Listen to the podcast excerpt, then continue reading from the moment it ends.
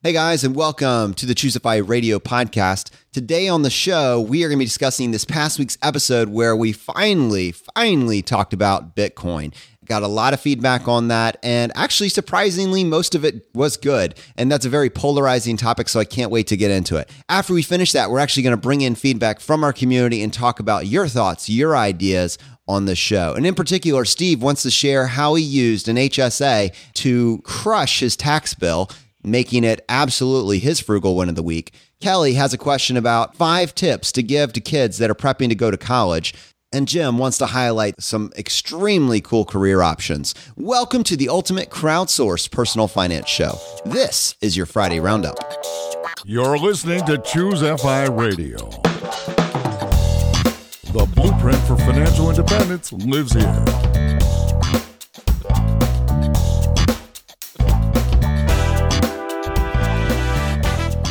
If you're looking to unlock the secrets to financial independence and early retirement, you're in the right place.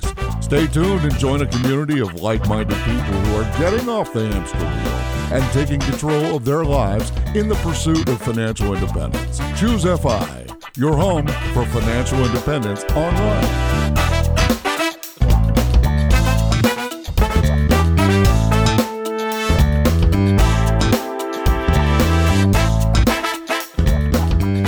Right, Brad. Well, this episode's going to be a lot of fun. So much to cover. And honestly, the best part of this show is being able to bring in what else is going on inside the community. What are people grappling with? And what ideas do they have to share? So I'm really excited to get into this. But uh, before we do that, what's going on in your world, man? I've had a uh, crazy kind of week. We actually just moved into our new house about a week ago. And yeah, it has just been busy, busy, busy.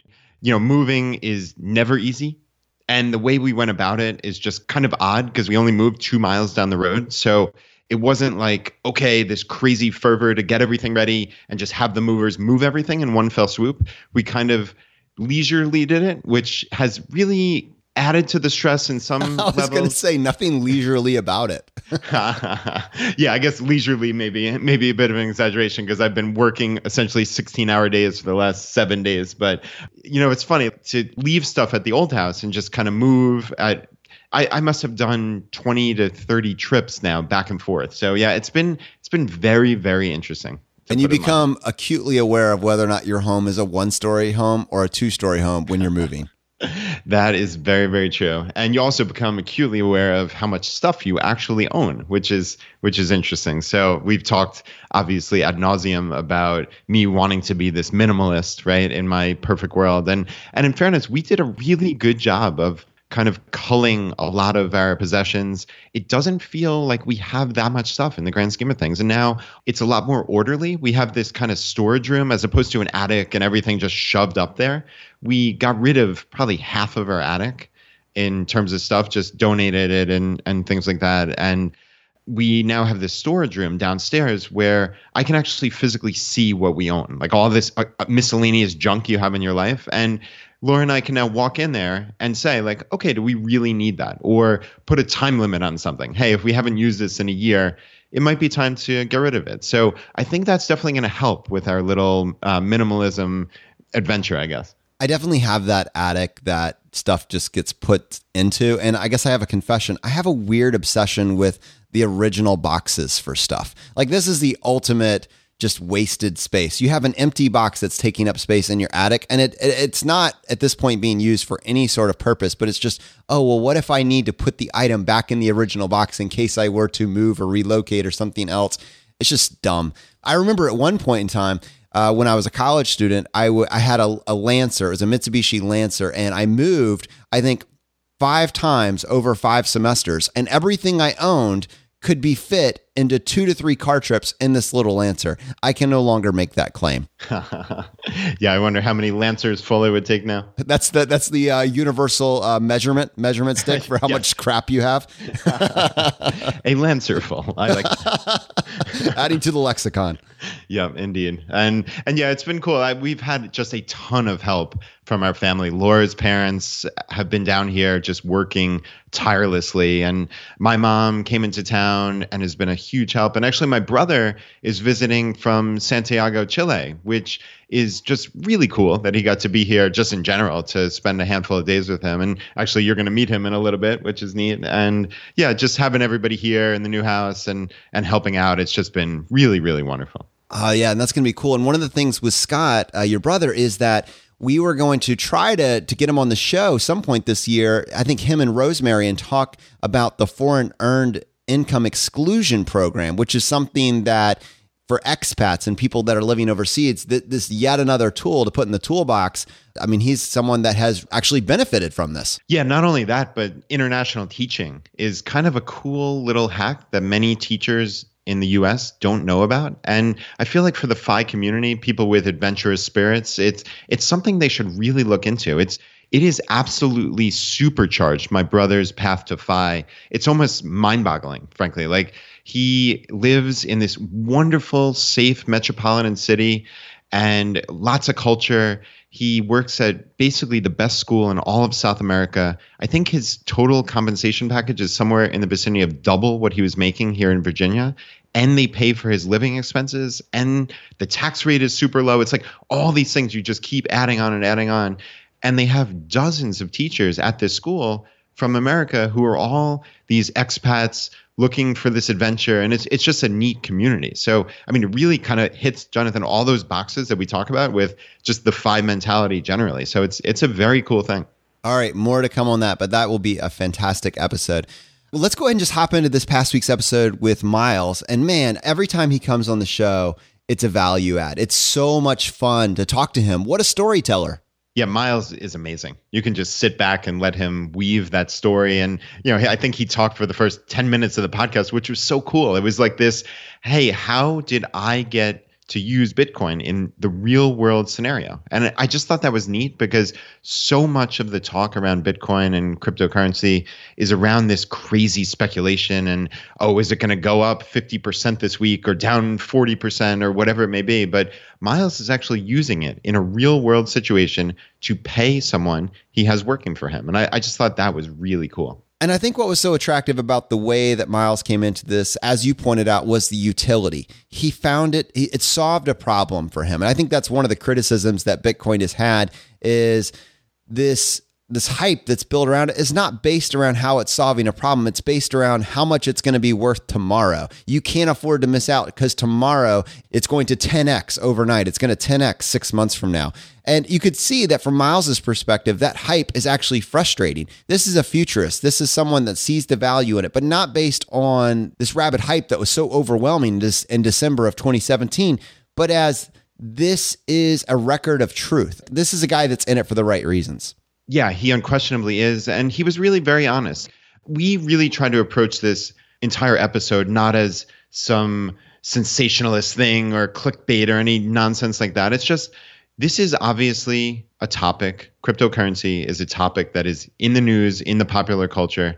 And I I know I personally just want to understand it a little more because it doesn't make sense to me on the face of it, like how there's any real value in these things. And and I'm still not entirely convinced but at least I understand the concept especially when you hear someone like Myles talk about hey how do I pay a contractor who with this crazy story of having to go to Western Union and then having to wire money and all this other nonsense and all this friction right? That's the real issue is the fees the friction between passing money or value back and forth between people who may be somewhere in the developing world and are unbanked or have major issues with with accessing banks or like we said fees and whatnot. Like there are all these points of friction. And i do on a on an intuitive level understand the point at least there with the cryptocurrency. But like Myles was saying there are some major aspects of bitcoin and the cryptos that are not achieved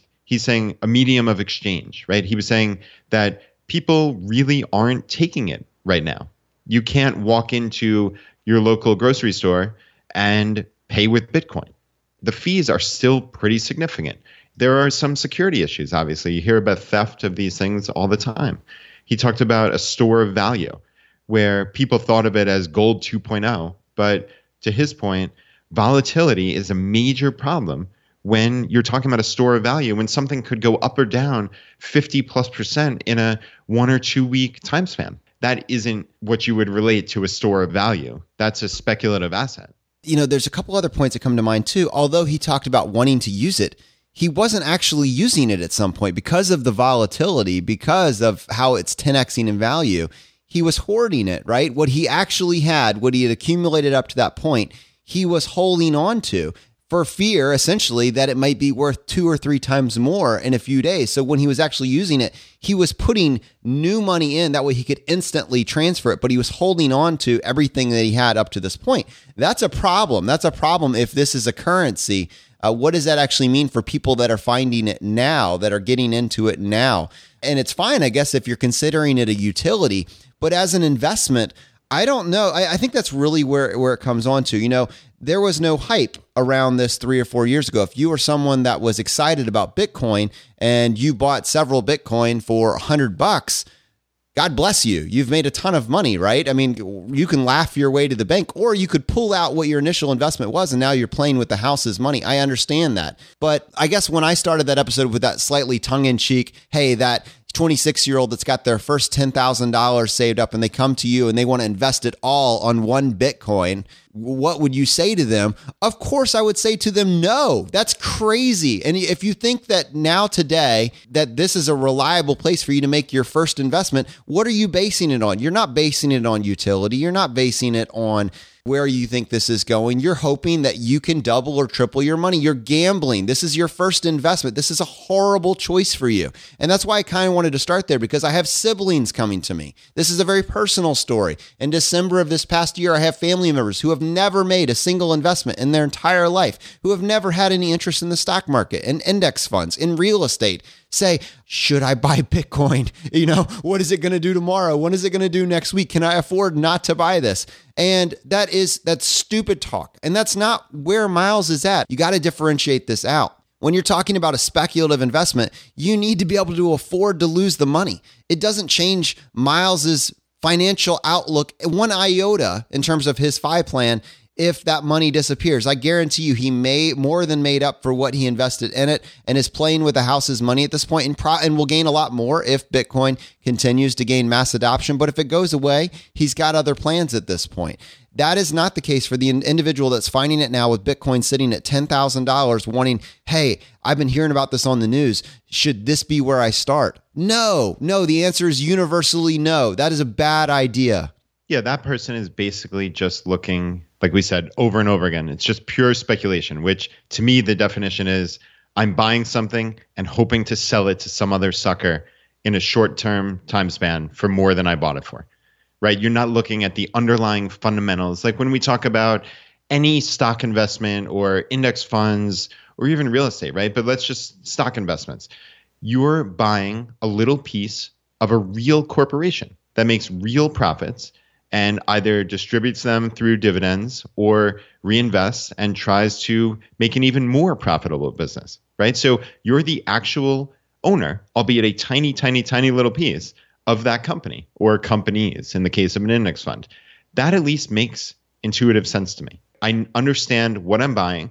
That to me fits all the definitions of an investment. And that, again, it makes sense. We can get in for very little fees and we're looking to buy and hold for potentially decades, right? You're not getting in and out. You're not hoping that the stock goes up four dollars and then I'm going to sell it in as like a day trader would or something like that. That's not how we in the FI community generally. And of course, you know, there are certain people who do do their own thing, but in general terms, we are buy and hold investors for a period of decades. And to me, that's how I approach the vast, vast, vast majority of my my holdings, my assets. So to me, this kind of speculation with Bitcoin and other cryptos, it doesn't fit that at all.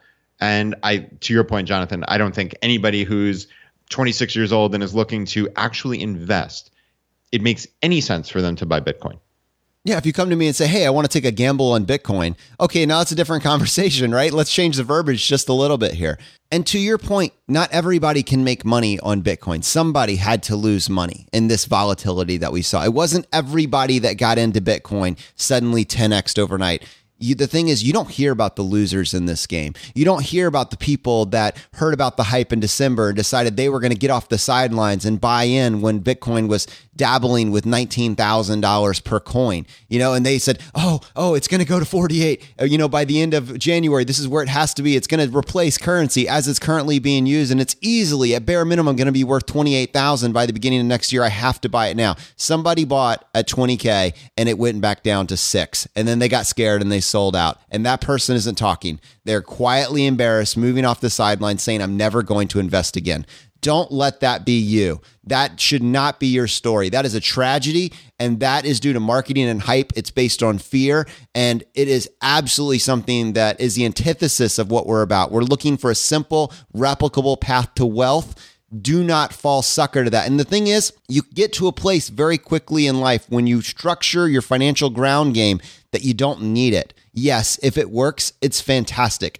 And if you're in a place where you can afford to take a little bit more risk, you can potentially get more returns, but you don't need it. You're not operating from this fear of missing out mentality that makes you do stupid, stupid financial decisions. Yeah, and Jonathan, that kind of weird, creepy sensation, as as Myles described it in late 2017, I think that's kind of the signal that there's something amiss here. To your point about getting stock tips from your shoe shine boy, like uh, Joseph Kennedy said, when whenever you hear something, this is just my own view on life. When I hear something like that in the general population, where literally in December and maybe January of, of 20, you know, 2017, 2018, every conversation you couldn't get away. You couldn't go one day without hearing about Bitcoin or other cryptocurrencies. That was crazy. I mean, that is to me almost the definition of wow steer clear as much as you possibly possibly can. And also, when you look at the people who are these crazy Bitcoin investors, I think Myles was kind of alluding to this. You see all these YouTube videos of these 25 year old kids driving around in Lamborghinis and and talking about how they got rich and how you can too. It's just it just reeks of scam. And then there are those those hodl people, the hold on for dear life. That's like this acronym that they use to it, it's almost like this religious fervor around these cryptocurrencies. And it's not like rational thought. So these are these little hallmarks of wow just be really really cautious. And to me it's it's steer clear until there's some rationality behind this whole thing. And and i mean in fairness it has dropped 60% from its heights. Uh, but who knows I, I have no idea what a Bitcoin is going to be worth a year from now. It could be worth anywhere from one dollar to fifty thousand, in my estimation, and I have no idea. I have no way to put any probability on any of those fifty thousand different numbers. I have no clue. So for me, that's steer as clear as you can until you understand what is this, what is it worth, what might it be worth ten years from now. I have no idea. And you know what? I was mostly ambiguous to the whole crypto thing. I have plans. I, my, my financial plan is not dependent on it. I am focusing on other avenues. It was only interesting to me because I had people from the outside coming up to me talking about it. But I, I didn't particularly care one way or the other until I went to go purchase a video card so I could go do some video editing for my computer. And a video card that should have costed me $300 was retailing for $800. Like you just couldn't find it. In fact, people were selling used ones on eBay for $800. And I questioned, what is going on? How is this even possible? Video cards have been around forever. What is driving this? And I just did a little research, AKA Google, and I found out that the mining of Bitcoin is reliant on these video cards, putting like five or six of them into a computer computer bay and it is sucking up more energy than the country of Denmark. That is how much energy is going into the void to mine Bitcoin. How is that even possible? In what crazy world do we decide that we need to create some sort of fake algorithm that requires computer chips and we're just we're just sucking up this energy for nothing. And I don't I, I, guess you could I could take a very eco perspective on that, and it's kind of selfishly now I'm angry about it because it's costing me money to buy a video card. But just objectively from the outside, that just sounds dumb. Why are we doing this? It just it just doesn't make sense. PayPal doesn't need this. If this is just a form of transferring currency, why do we need to have these video cards that are involved in this. And sure, okay, fine, a video card. But more importantly than that, in a, in a country, in a world, in a, in a global climate, we're all focusing on energy conservation. We're going to have this one random currency that's sucking up more energy than an entire country. And then an entire country That, that that's that's crazy talk. Jonathan, you're going to become an eco warrior. We we heard last time it's the uh, the garbage pile bigger than France. Now it's energy more than Denmark. This is uh, I'm very impressed by you. I know, I know, it's totally crazy. But I was so angry when I had to go spend way more on a video card than I was fully anticipating. I was like, well, I could wait for crypto to crash again, but uh, I just don't know when that's going to happen. So yeah, I, I, had to pay at least twenty percent more than I was expecting on this stupid, stupid video card. All right, so Brad, actually, I was kind of surprised that the episode wasn't more polarizing. I know that we really tried hard to present a friendly face, even if me and you as individuals are unlikely to take action and you know, invest, quote unquote, in Bitcoin. We try to at least very much sit on the side of that coin, on the edge of the coin, and see both sides. What feedback did you see come back? Yeah, we got a comment from Michelle on our Facebook page, and she said, This episode was great. I have no interest in investing in Bitcoin, but I was having a hard time just understanding the concept. I still don't quite get what makes the price fluctuate if it's basically like PayPal without a government currency. I also wonder if entities like PayPal don't provide transfers for certain countries. Is Bitcoin just open to funding terrorism and other nefarious activities?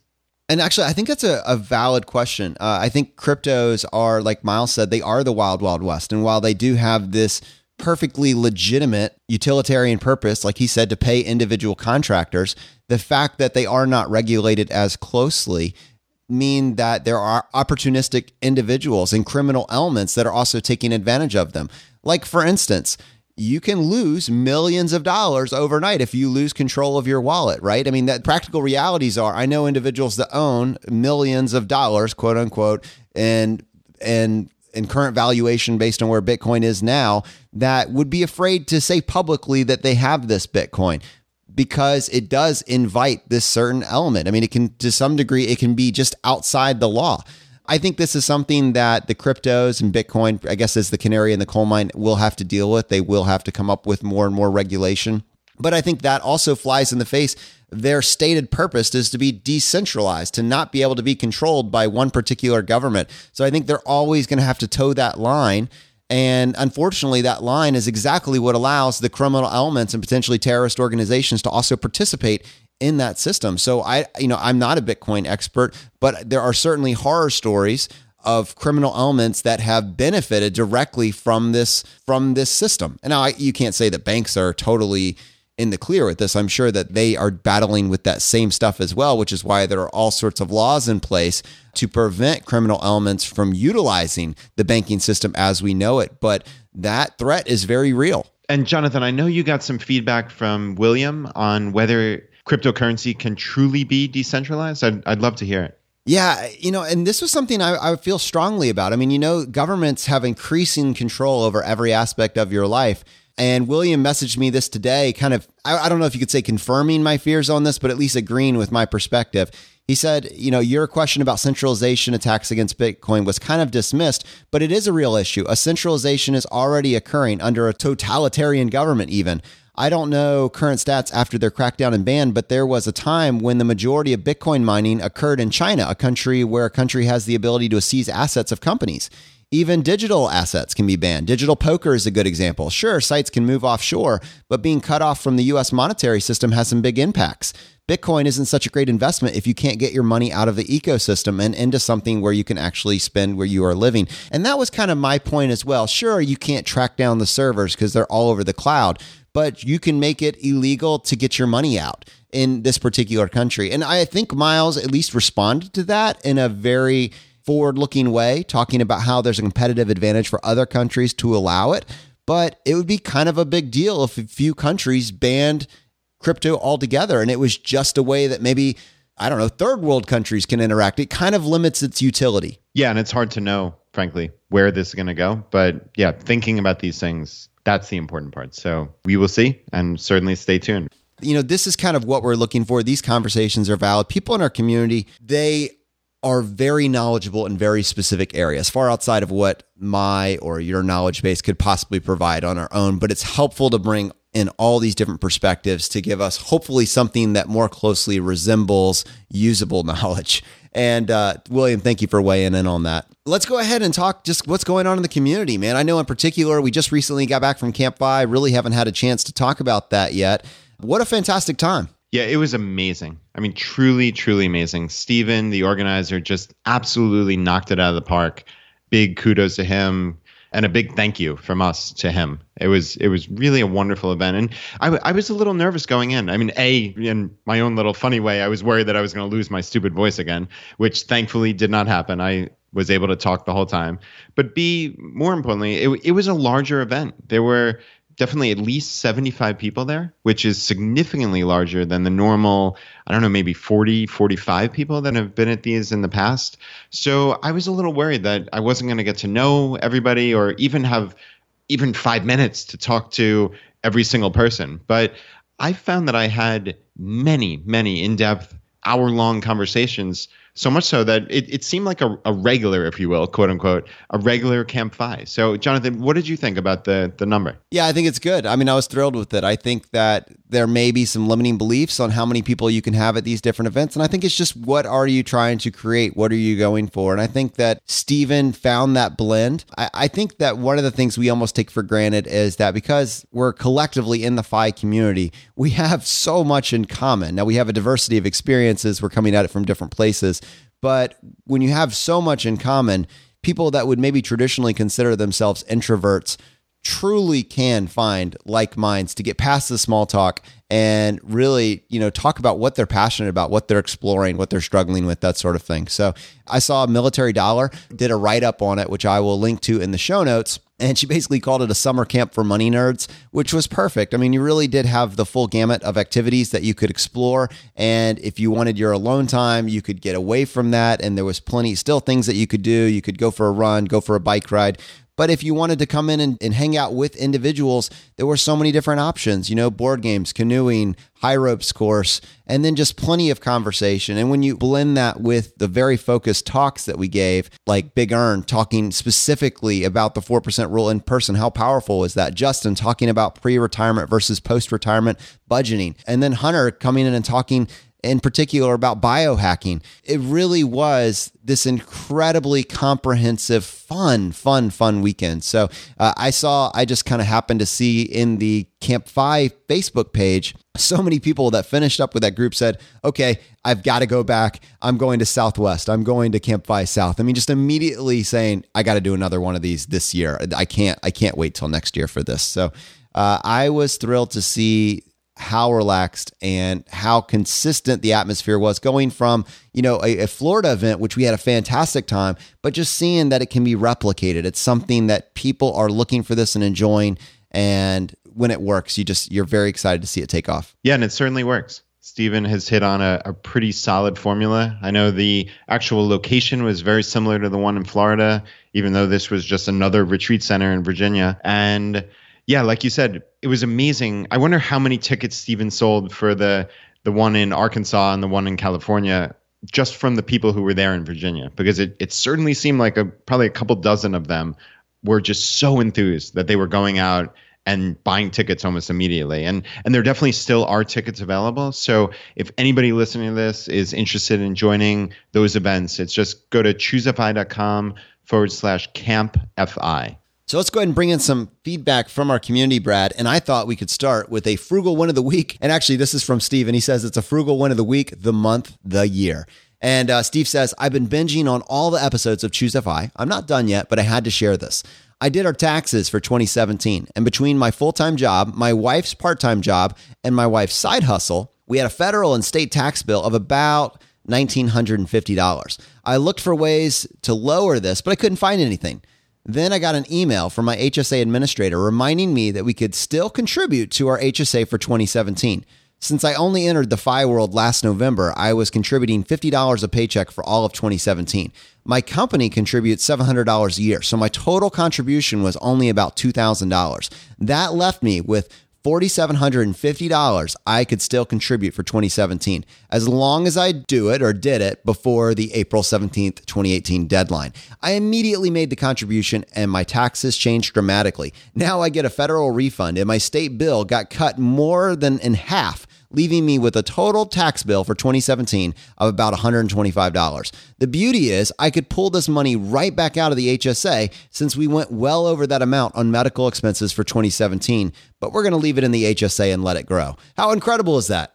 That's a really cool frugal win. I love that. Yeah, that's a frugal win of the year without question. And and to be able to pull the money right back out because obviously they must have had these receipts just ready to submit. I mean that is a really, really cool hack. Just talk about the perfect FI hack, right? You're really not doing anything. You're technically putting it in this account for, in this case, probably a couple days or maybe a couple weeks at the absolute most, and then just getting the money back, but getting that tax deduction in the meantime. I mean, that's just remarkable. And uh, Brad, any frugal wins on your part? Yeah, you know, I actually did, and I owe this to you. You talked last year at some point about that really cool Amazon.com price tracker called Camel Camel Camel. So right, it's camel camel camelcamelcamel.com. What an uh, unfortunate and, name. It's a bizarre name, but it works yeah, though, right? It, it definitely it's hard to forget. That's for that's for darn sure. And since you told me about this, I've really started using it. And basically, essentially any product at Amazon, which is more or less any product that you could ever want to buy in the world, basically, you either just type in the that name at camel camel camel or you just take the amazon the identifying number it's the asin number and just plug it in at their website camel camel camel and you create a price tracker. And what happens is you get to see a graph of the price. Basically i think it's for the last year maybe. There might even be yeah it, it looks like a year. You get to see how much the price fluctuates on that item and really every item that you enter. And frankly, I was like blown away by how much variation there was just on random things. Like I've already used this twice now. So I bought a, a squat rack for my home gym and this thing was going for like 300 bucks, but I saw that once or twice a year it drops down below 200. I wasn't in any rush to get it. I put a price tracker on it, and I think I got it for I forget the exact number. It was like 195 or 197. So that was a fantastic win. And then we've been eyeing since uh, another little Jonathan thing uh, is buying board games, right? So uh, we've been eyeing Settlers of Catan for quite some time and just haven't pulled the trigger on it for whatever reason.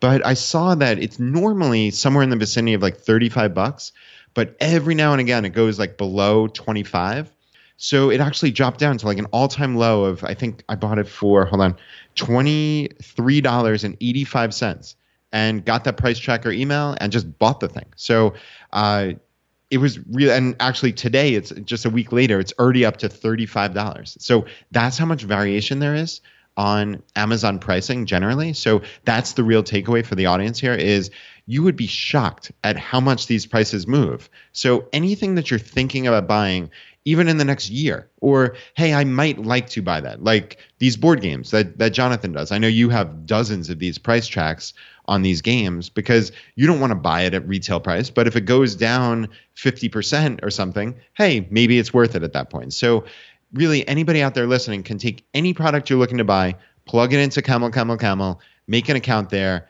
and just get these emails. And then you decide, hey, wow, this hit my price.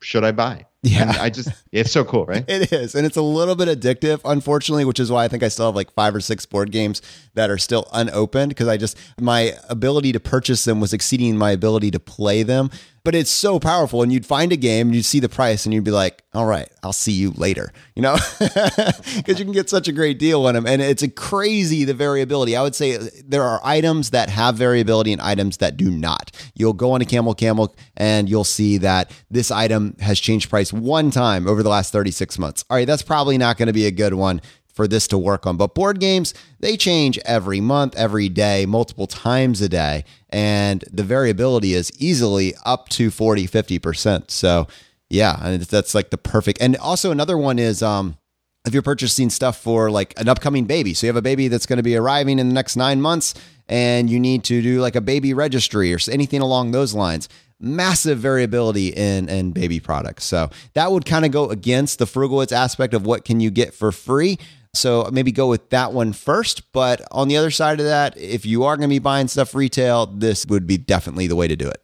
So, Brad, we got a question from Kelly. If you were going to give advice to your college age daughters about personal finance, but you want to keep it limited to five bullet points, what would they be? These points need to be simple and memorable, but if followed, will provide the foundation for a good, financially fit life. I have tried to do this exercise myself, but it's harder than you think because there's so much you want to share. I love that. I don't have the perfect answer. I thought maybe we could riff off of each other and see what we could come up with. So you have five bullet points, and you're hoping that they will be memorable for your daughter or daughters as they proceed through college. Let's see what we can come up with. All right, this is always always frightening to be thinking about this right off the top of your head because almost invariably you're going to come up with something that you wish you added. But but yeah, it'll be fun to kind of go through it. So all right, my first is save at least 50% of your income. This certainly hits the kind of bullet point type thing and, it, and it's definitely memorable.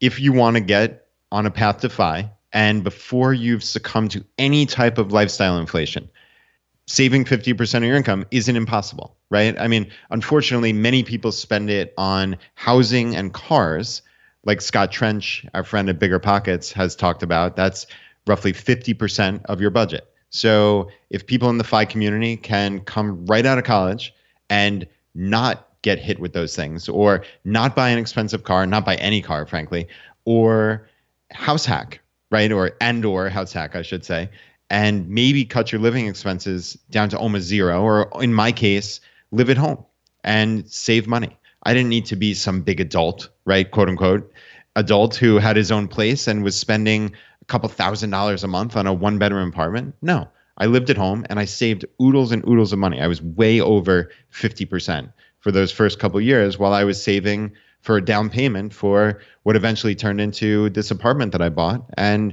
really catapulted me. Those couple years catapulted me to my future path to FI. So to me, the very simple bullet point that I think anybody can remember is get started and save 50% of your income. And it's even more than that. That doesn't start at college. I think for as you're saying this now, I'm realizing that is something that on day one, as soon as there is any income that comes into play with my child, that is not that is not a deviation from the mean. That is the mean. That is what you do. You save 50% that is the norm. That is what you're striving for. And that is like almost the minimum. You have no bills when you are a child. You are entirely dependent on your family system. Take advantage of that. That becomes your norm and that will carry with you once you are on your own, once you are becoming independent on the path to financially independent. Uh, that is incredibly powerful advice, and it can and it can be started way before they're getting ready to go to college. All right, so let me chip in with number two here. I'm thinking number two would be opportunity cost. You are not following a normal path. You are second generation FI. You are on this path now. So every dollar that you earn in your teens, every dollar that you earn in your 20s is worth more than a dollar than you earn in your 50s, especially when it's stacked on top of that 50% savings rate. This is incredibly powerful. And I think you need to, in order to understand this, you got to build in additional things like the rule of 72, explaining to your child how the rule of 72 works, understanding future value calculations and compound interest. That's part of this. But if you stack that on top of the number one bullet point, which was that 50% savings rate, your journey is going to be a 10 to 15 year journey. And if you're starting that at the age of 17 or 18, you've got your financial runway completed, regardless of profession or career, by the time that you're 28. Yeah, an opportunity cost is a very powerful concept. And I'm not sure that that hits necessarily the bullet point of, of memorable, but maybe memorable just in that it's kind of an odd phrase. You don't hear it all that often, but I guess on this podcast you do. But it's really what is foregone when you make a decision. So every decision in life has an opportunity cost because you're giving up every other possibility of what you could have done, right? That's that's what a decision is. So there is opportunity costs inherent in everything. And I know we've talked about that recently, Jonathan, with college, right? College, there's a huge opportunity cost. What would have happened if you and I didn't go to a four year college and spend a good bit of money, and we had started working as an electrician's apprentice at 18 years old. Would we have reached FI at 26? Maybe. I mean, it's unknowable, obviously, but but again, I'm just trying to illustrate there's opportunity cost. I spent four years at an expensive liberal arts college, and albeit got a, a nice accounting degree that I could get a job from, but that was four years of foregone earnings and the amount of money that I spent, right? So that's the opportunity cost there. So I think that is just an important fundamental concept mentally for life is the concept of opportunity cost. It's what you're giving up when you make a decision. All right, Jonathan, for me number 3 would be long-term low-cost investing. So for us it's index funds, specifically let's say S&P 500 or total stock market index fund, of course there's room for discussion around around that. But generally speaking, we like to buy and hold. We like to make investing simple. Okay? We believe that we are not going to outsmart the market over a 50-year period. No amount of study, no amount of effort is going to lead us in our estimation to beat the market. So I'd frankly rather not try and incur all those costs, right? There's there's costs every time you sell, every time you buy. There's all these commissions. There are taxes when you actually realize a sale of, of a security. So there's lots of friction that's built up when when you actively trade and when you actively manage. In terms of fees, like active managing, I'm talking about with with mutual funds. So I would prefer always to invest in low cost index funds and just let this ride for decades. Just keep on buying through ups and downs. Don't get worried about stock market corrections or crashes or even crazy run ups. Those things happen and they will obviously happen over a 50 plus year investing life. But you stay the course, you keep investing month after month with any excess money you have. And of course, we can always talk about different investments like real estate. There's there's certainly room for that, but for me it's if you can make the centerpiece of your investing life low cost index funds, then you're going to have a pretty successful life for for decades to come. And I think part of that that wasn't addressed is this idea of removing resistance. And as a parent giving this advice to your kids, you can help with this.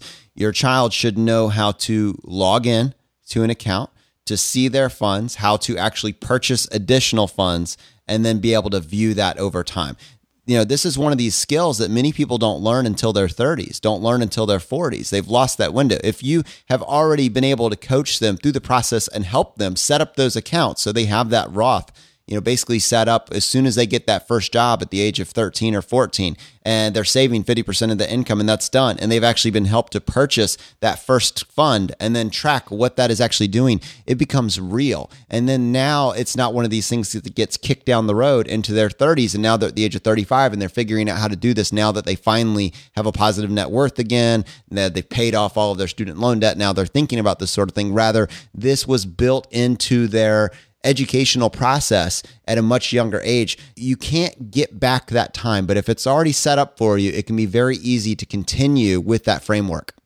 So I think for number four, Brad, I want to talk about both career selection and multiple income streams. So for career selection, for the FI community, if once you're saving 50%, we're looking at a 10 to 15 year timeline. This is not the job that you are doing for the rest of your life. This is a tool. Your career is a tool to get you to financial independence.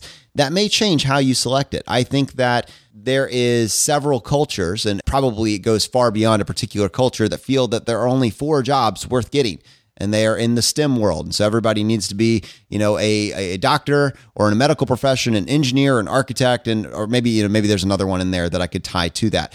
But this is very, very misleading. Very misleading. I mean, that that views your career as your identity and your identity being something that you're going to do for the next 40 or 50 years. Going back to what we talked about with opportunity cost, your career, your profession is a tool to get you to financial independence. And if we figure out a way to get to a 50% savings rate, it does not really matter what particular profession you choose. In fact, I would encourage you to find something that you love doing. Make sure all the numbers work. Make sure that it's going to allow you to hit that median income and that you're going to be able to, you know, race toward this path of financial independence but I don't think you need to limit yourself to these three or four professions that society tells you you have to do. Your timeline is 10 to 15 years. So just you got to think you just got to think about that and weigh that into it. And then the other path of that is multiple income streams. Don't be 100% reliant on your job. There's so many, it's almost cliche how many movies talk about that soldier, that foot soldier that did everything they were supposed to do and then just got sacked at the end of their, you know, towards the end of their profession as they were expecting that guaranteed pension or that guaranteed whatever. They the, their job let them go. Job security is you having a strong financial ground game, you not relying solely on that W 2 paycheck, you having other things in place for you, never being willing to settle and not consider entrepreneurship. What if you can start thinking about entrepreneurship as a kid where you have multiple small businesses? Maybe they take off, maybe they don't you look into real estate and you get some sort of real estate venture. That's a weakness for me, something that I'm scared of, but don't be scared of it. This is a journey. This is exciting. Think about how you can start to create passive income for yourself and your future family down the road. This is your life to live, and you don't need to settle for this one predictable 40 to 60 year path to traditional retirement. Do what you love and find a way to monetize it along the way.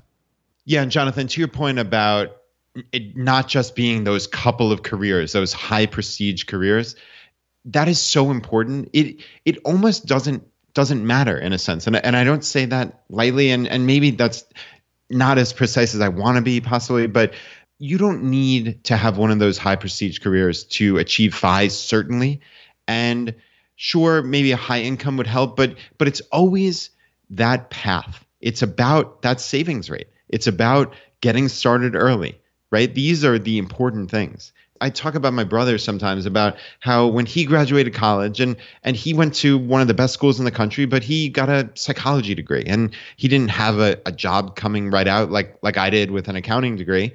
So he lived at home and he worked as a waiter and a bartender.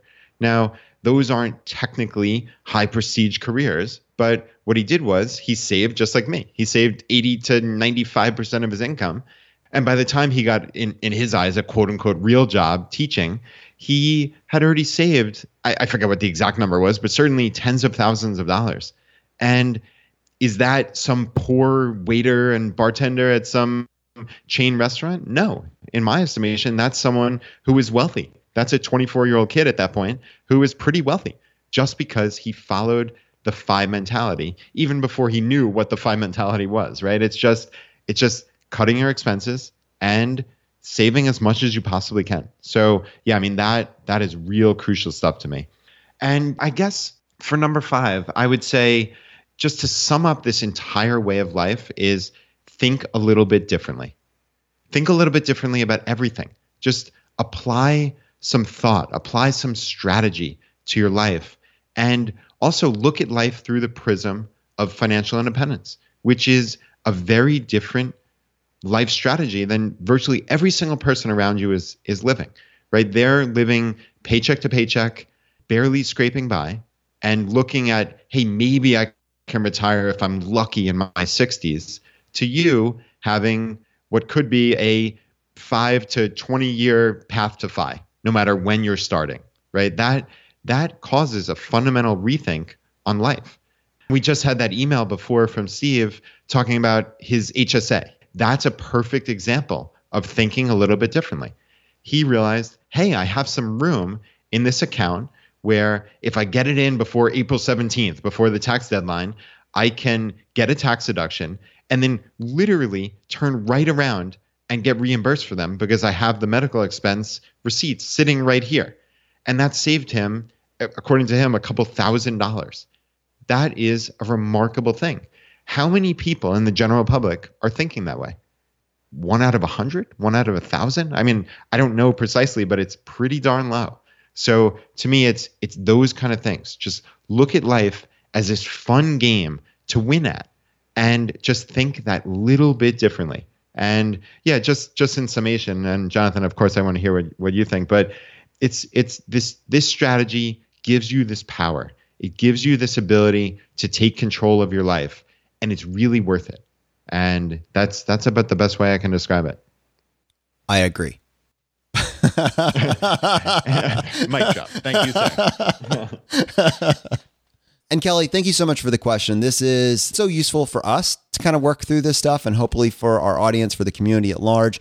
I, I really am happy with how this came out. I mean, this is these are this is exactly if you can communicate these concepts, and it doesn't have to be your, to your college age kid. If you can start building a framework of how money works and how you know how the world should work, if you can start instilling these concepts and ideas to your kids, this is what the curriculum for second generation FI looks like. This this is absolutely it. If they get to their teen years, if they get to their college age years and are embracing these ideas, they're set. You have done what you needed to do to give them a good financial ground game. Everything else will fall into place from there.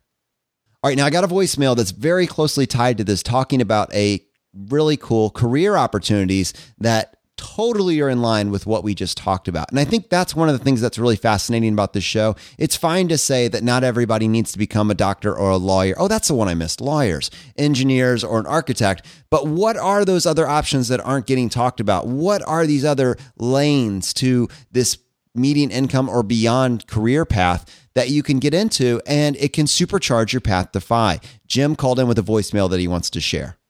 All right, I just want to start off and thank you guys, of course, for the content you're putting out and the community you've brought together. Greatly appreciate. I'm enjoying it, being in the Facebook group and hearing everybody's stories. Just wanted to briefly and hopefully coherently uh, highlight a couple of fairly common careers that uh, me and my wife have chose that are helping us on our path to. Uh, I know you love talking about second generation FI, and while my family never really spoke about finances at all, uh, when I was growing up, and at least about to finish high school, I look around and my my father and both my uncles are retired in their 40s and uh, are financially independent. Uh, the thing they all had in common was they were uh, retired firefighters. Uh, so that's what I did. I, I, became a firefighter and I got hired on my department when I was 21 years old with no college degree, making a, a, a very decent income, which has only gone up from there. Obviously, the way that that is going to help me on the path to FI is number one, there's a government pension. If things stay the way they are and I do a 25 year career, which by the way would put me retiring at 46, my pension will be more than more than double my FI number basically on my yearly yearly income. Uh, that's great. You don't want to completely rely on a pension. You never know what's going to happen. Even though, even if they half my pension benefits, I'll still be at FI just based on that. So I don't know that I want to work till 46, though. Maybe I want to retire early. I'm utilizing my 457 that I have available to me. Basically, I can do 10 or 15 years in my career, and I can live off my 457, among other investments, but my 457, and then my pension still has me at FI just from doing half a career. So there's that. Uh, aside from that, you know, I, my work schedule is is incredible. I work two 24 hour shifts a week, so I go to work two days a week. Uh, obviously, I could use that in, in my FI journey to start a side hustle, a second business, a business, a second job, anything like that. I like how you guys talk about owning, you know, making mistakes, but if they work for you. So currently, I like to use that as a life hack and spend my five days off with my six month old daughter and my wife. I said I have no degree, though I am almost finished with my bachelor's degree that is completely paid for from my department. So that's just a brief overview of my career. And now I'd like to highlight my wife's. She is an emergency room nurse. So, in contrast, she went to uh, normal four years of college, got her bachelor's of science in nursing. And we, you know, most people know the benefits of nursing, flexible schedule, it's a great career, good pay. But we have found a, what we think is kind of the ultimate career hack where she actually does a, a seasonal travel assignment, seven month contract every single year at the same hospital. It's about 50 miles away from where we live. And they pay her nearly double um, what she would normally make at another hospital for those seven months, uh, which allows her to have five months off, which we don't really have five months off. She'll work part time uh, at a different hospital for five months and then continue that trend every year. Again, she works three 12 hour days a week. So we just use that again as a life hack to spend a lot of time together as a family. Um, in retirement, as far as her career goes, uh, just to have just to have some more income when she retires early and to travel the country, uh, we plan on doing more travel assignments in places that are not local.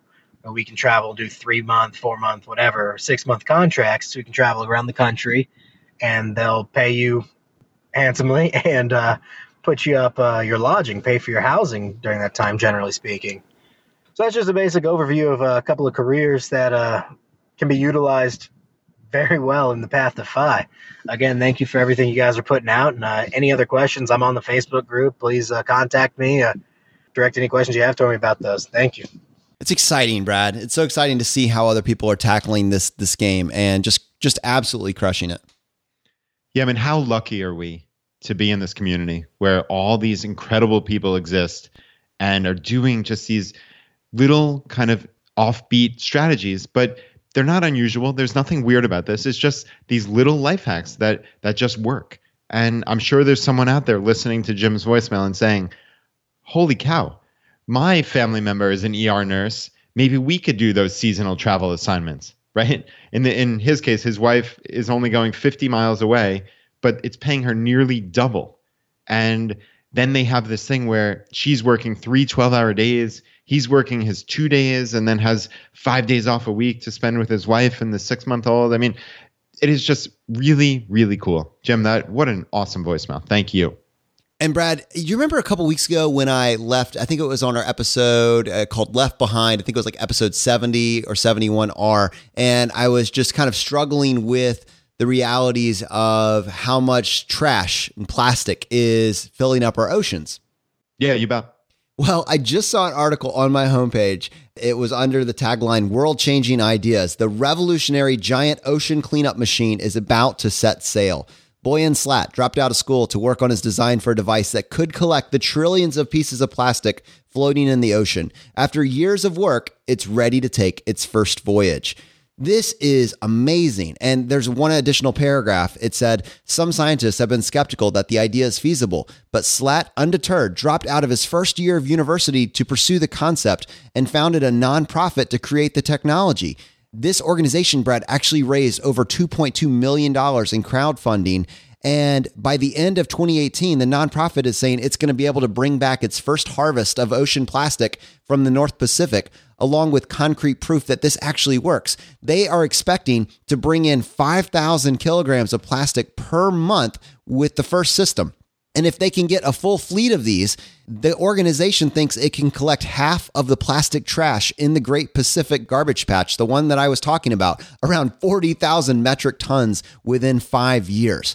This is what it looks like to find a problem and solve it. This is incredible. And I just, you know, if I was kind of depressed that week, I'm blown away that this is actually happening. Oh, that's so cool. I, am sure you will keep us updated over the months and years. And and yeah, I love that you are basically searching for this so much that probably Google and Facebook are are serving it up to you in their, their You are so right. That's exactly what it is. Google knows me too well. oh, that's oh, fantastic.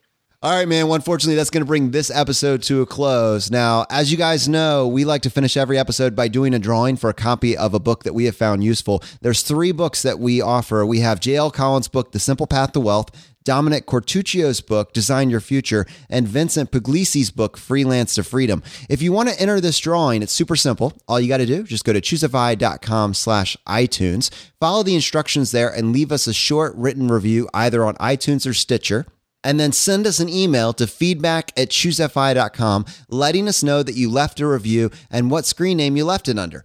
We announce the winners every week on the Friday Roundup. We give away one book for every five written reviews that we get. And Brad, how many winners do we have today? All right, Jonathan, we have two winners today. And the first winner is Don, who sent the review in through Stitcher. And he said, I discovered Choosefi about three weeks ago after being mentioned on a different podcast. Came over to listen to the Pillars of Fi episode loved it so much that I went back to number one and listened to all of them at 1.5x speed. Within just a few episodes, Choosefi has rapidly become my all time favorite podcast. Not only do they talk about personal finance, as many do, they throw in life hacks from every aspect to improve your life, not only with finances, but with overall happiness and health. Brad and Jonathan make the show super entertaining. I've been sharing it with everyone I know that would benefit from it. Wish it had been around 20 years ago to guide me on the right path. Luckily, I can now use the techniques discussed to help my teenage kids be better prepared for their adult lives and reach FI at an early age. We are now putting these strategies in place for our family life as well to dig out of debt and work towards FI. Thanks for all you do to improve the lives of millions. Future generations will hail Choose FI as the keystone of our community. well, that's awesome. That's I- wow. that's a futurist. I appreciate it. Thank really you, Don. Really appreciate it. And Jonathan, our second winner is Matt. And Matt says, consistently practical and inspiring. If you found that Dave Ramsey's baby steps ended too early, this is the podcast for you. Choose FI dives into the finer points of being a steward of your resources, taking responsibility for your past choices as well as your future choices, and provides countless contrarian views to the assumptions of daily life. Brad and Jonathan are quick to invite different opinions and admit when they have been wrong or haven't done something justice. Today ends my month long bender of listening to Choose FI back catalog. 143 episodes of practical, thought provoking, inspiring, balanced personal finance theory and life hacks. This was the first podcast where I slowed playback speed down to 1.1 so I can soak up the finer points of concepts that I could not grasp on my own. Example would be the IRA conversion ladder. I'm so thankful for the Friday roundups in which the host and the community break down the Monday episodes, looking further in depth providing greater context, or stepping through real world examples with math to put flesh and bones on financial concepts. I pepper my poor wife with podcasts and articles, and this is the first podcast where she has requested that we keep listening at the end of an episode. This is leading to true perspective change for us and is reaching my wife in ways that meet her where she is, where mustachian face punches could not always reach. The fire is spreading, thanks to you, my friends. Matt, thank you so much. We're truly grateful and unbelievable. You went through 143 episodes in one month. You understand the limits of my vocabulary. All right, guys, if you got value from the show today, if you got value from the episodes up to this point, take one second, press the subscribe button on the platform you're listening to this on. It just lets the providers know you're getting value from the show and you want to be here when we produce additional content. The fire is spreading, my friends. We'll see you next time as we continue to go down the road less traveled. You've been listening to Choose FI Radio Podcast, where we help middle class America build wealth, one life hack at a time.